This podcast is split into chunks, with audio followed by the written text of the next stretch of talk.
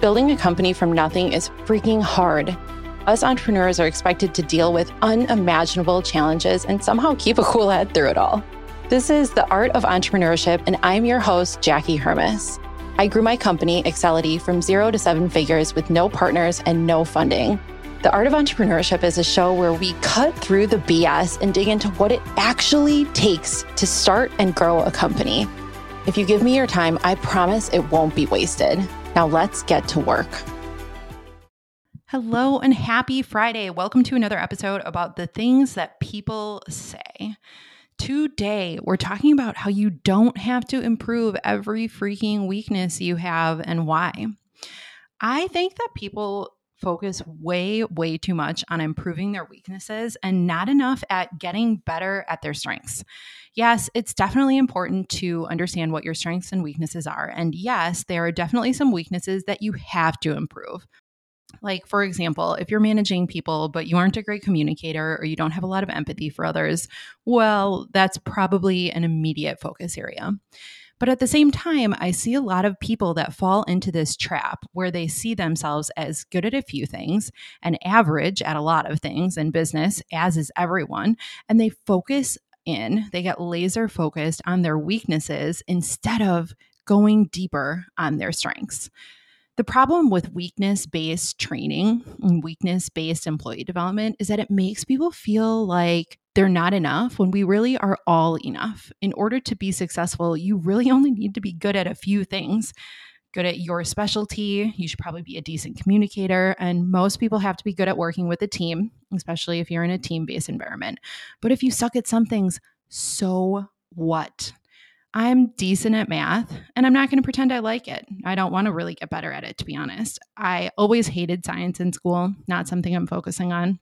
There are some topics that I gravitate toward, and there are some that I don't. And it's really easy to feel inadequate when there are topics that you feel you should know about, but you don't. For me, especially as I've gotten older and more confident in myself, I know now that I can just admit it. I'm not into that, or I don't get it, or ask people to explain to me it's okay to not know everything. And it's okay to tell people that you don't know what they're talking about. The most successful people that I personally know, they know exactly who they are and they know exactly what they're good at. And then they bring in other people to fill in the gaps of the things that they're not good at. Here is an example. One of my company, Accelity's longtime clients and my friend, is a really good, I guess, case study around this theory. He has started and sold a handful of companies at this point, and he's so good at starting and exiting companies because he has the formula down. Not only has he figured out what his strengths are and how to fill the gaps of his weaknesses, but he brings his people with him on all of his new adventures. He knows that he is the visionary of the company. He's a person who guides the strategy, but he absolutely is not the person who gets down into the nitty gritty of the company to manage the people, manage the pipeline, and do a lot of the work.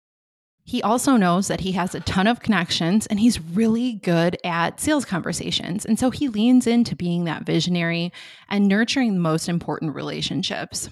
He's also really freaking decisive and he knows how to build a really strong team. I've actually never seen anything like it. He's really good at hiring and sniffing out the people that will be excellent at the job and figuring out who is unlikely to perform. And then when people aren't performing, he parts ways with them quickly. And this is one area that I could improve, just getting a little more decisive around around people.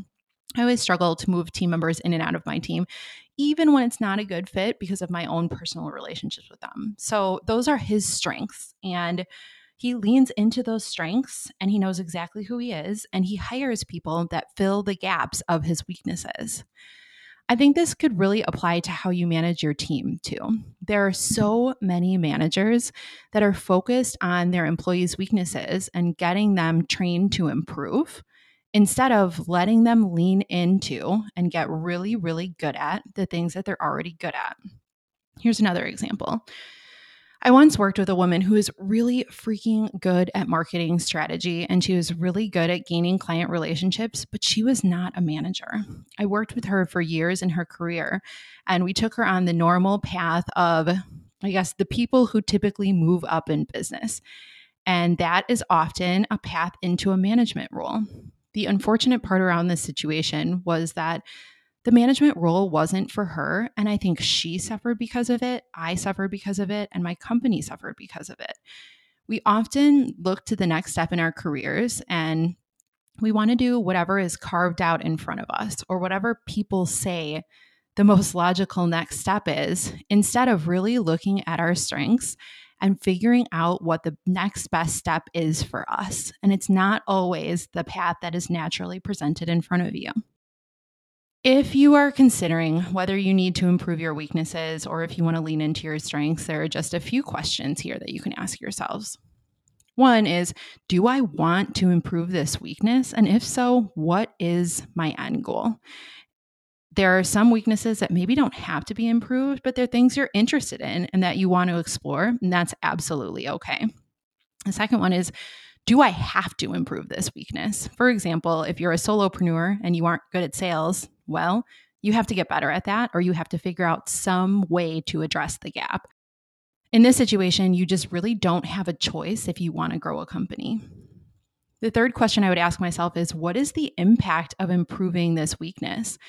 Is improving something that you're not good at or maybe not as interested in going to make a massive impact on you, the people around you, your family, your coworkers, etc.? If it's not going to have a large impact, I would not personally focus on it. And finally, is there a strength that I could focus on instead? If you have a weakness, like sales maybe, and you have a strength like marketing, could you lean into the marketing piece of that? And could you hire or partner with someone to fill that sales gap? There are just so many opportunities that don't involve trying to be a jack of all trades or trying to be everything to everyone. I firmly believe that as professionals, if we want to be successful, we must lean into our strengths and stop focusing so much on our weaknesses. All right, that is it for this Friday. I hope you all have the most amazing weekend. And if you got value out of this episode, share it with just one person who needs to hear this message. And I'll talk to you all next week.